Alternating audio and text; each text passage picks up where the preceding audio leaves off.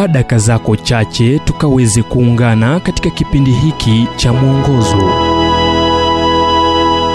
Nam leo tukaweze kuangazia ujumbe urithi wa uogeleaji.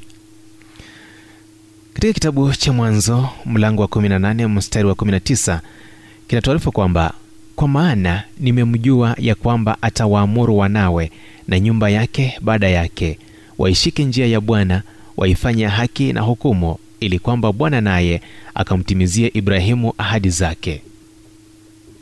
Ariel crespi mwenye miaka minne aliogelea pamoja na babake kama maripota na wapigaji picha sehemu kubwa sana kule uingereza.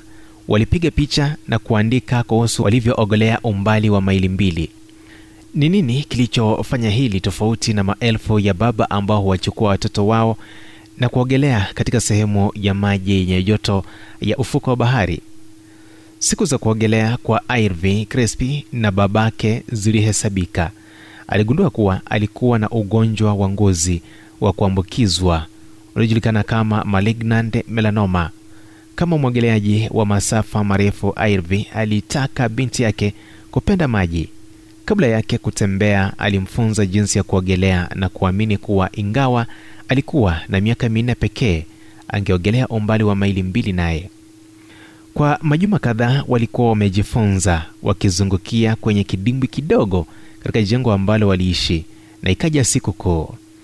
Zaidi ya mashabiki mia moja walimshangilia msichana huyu mdogo na babake ambaye alikuwa anaugua na ambaye alitaka zaidi bintiye amrithi.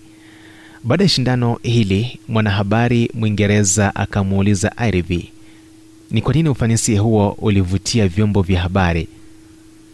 Kwa sababu crespi akaanza kujibu ila macho yake yakawa mekundu kutokana na chumvi ya ufukwe wa bahari yakajaa machozi. Baada ya ukimya mrefu akaendelea kwa kusema kwa sababu ni hadithi ya upendo. Sijui kukuhusu wewe ila taswira ya baba huyu akiogelea pamoja na bintiye mdogo wa miaka minne yatosha kubonda hata moyo mgumu kama jiwe. Ni urithi gani wewe kama mzazi unaoelekeza kwa mwanao? Uwezo wa kuogelea ufukweni maadili yako imani isiyodhabiti kwa mungu uwezo wa kutambua mema kutoka kwa mabaya au mtaa wa thamani kubwa ya fedha? Kumhusu ibrahimu mungu aliandika kwa maana nimemjua ya kwamba atawaamuru wanawe na nyumba yake baada yake waishike njia ya bwana wafanye haki na hukumu ili kwamba bwana naye akamtimizie ibrahimu ahadi zake. Mwanzo 1819